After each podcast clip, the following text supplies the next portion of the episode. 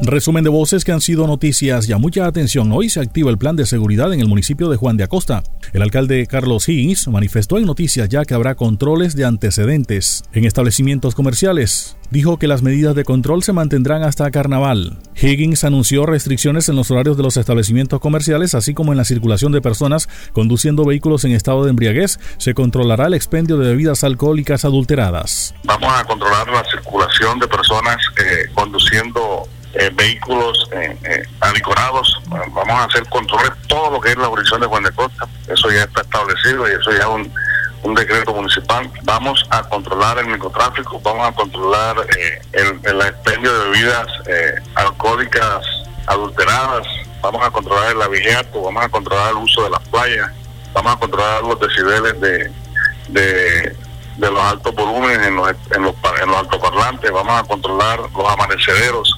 eh, en, sí, eh, Osvaldo, es algo novedoso y que están comprometidas las diferentes autoridades, los inspectores rurales, el inspector central, el secretario de gobierno, la Policía Nacional, el tránsito departamental, la Fiscalía, el Ejército, la sociedad de padres de familia, todo lo que tiene que ver con las instituciones educativas.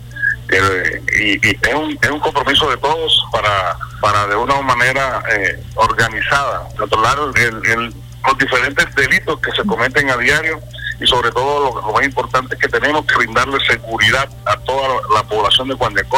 La AAA continúa el plan de contingencia para normalizar la variación del color del agua.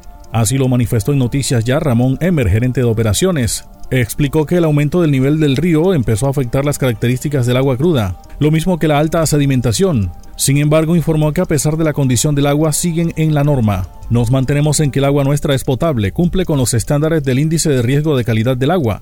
Estamos próximos a normalizar la situación. Los trabajos que, hemos ejecutado nos han dado bastante resultado. Asimismo, tragamos enfrente, justo enfrente de la Bocatoma, un canal bastante ancho de más de, de 25 metros, 30 metros de ancho hacia el, hacia el eje del río, hacia el centro del río, donde la velocidad es mucho mayor para buscar pues que agua fresca con la alta velocidad que trae el río en esos puntos, pues no mejore las condiciones de bajas velocidades que vienen por la orilla debido pues a toda esta sombra, toda esta este cuerpo de, sedimentos que se que se originaron. A futuro ya empezamos a, trabajar, ya empezamos a contactar a unos especialistas en hidráulica de ríos y demás para eh, buscar unas alternativas de solución para los próximos años para no tener este tipo de inconvenientes.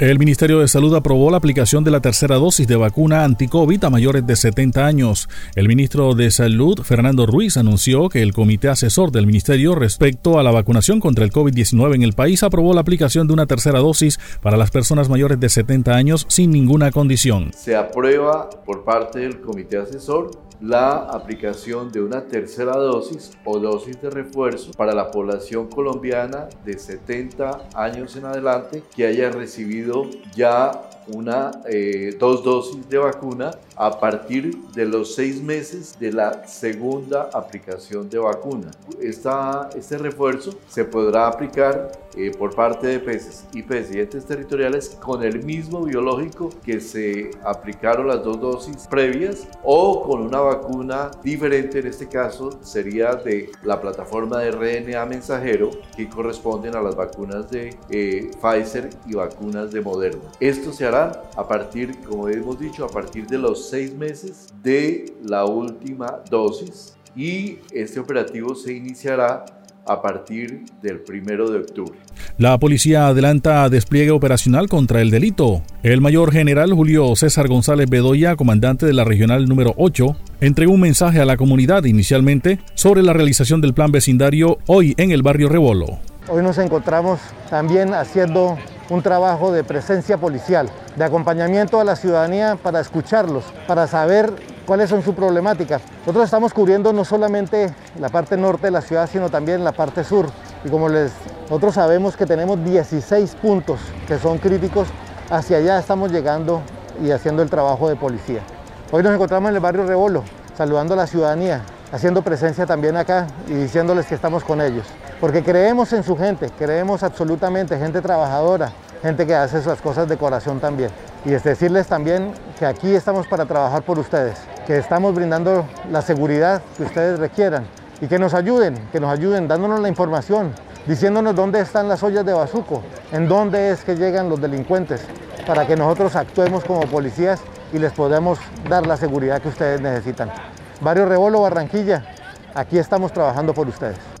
Las comisiones económicas conjuntas terceras y cuartas de la Cámara de Representantes y Senado de la República adelantan una sesión hoy en el recinto de la Asamblea Departamental del Atlántico, con la presencia del ministro de Hacienda, Carlos Meis, el senador, manifestó que la intención es dar a conocer al ministro las solicitudes de los entes territoriales. Queremos avanzar en la autonomía presupuestal de las regiones. Los municipios del Atlántico tienen unas necesidades presupuestales muy grandes. No hay grandes fuentes de recursos. Esta es la oportunidad para exponer esta situación. Y las realidades de los municipios del departamento del Atlántico no son favorables, no cuentan con grandes obras de inversión. La gobernación hace lo que puede con sus con sus recursos y los y los distribuye entre los 22, pero pero en realidad sí necesitamos que aquí haya un gran aporte del gobierno nacional para estos municipios y esa es la ruta que nosotros queremos dar. Pasó el resumen de voces que han sido noticias, ya les habló Elvis Payares Matute.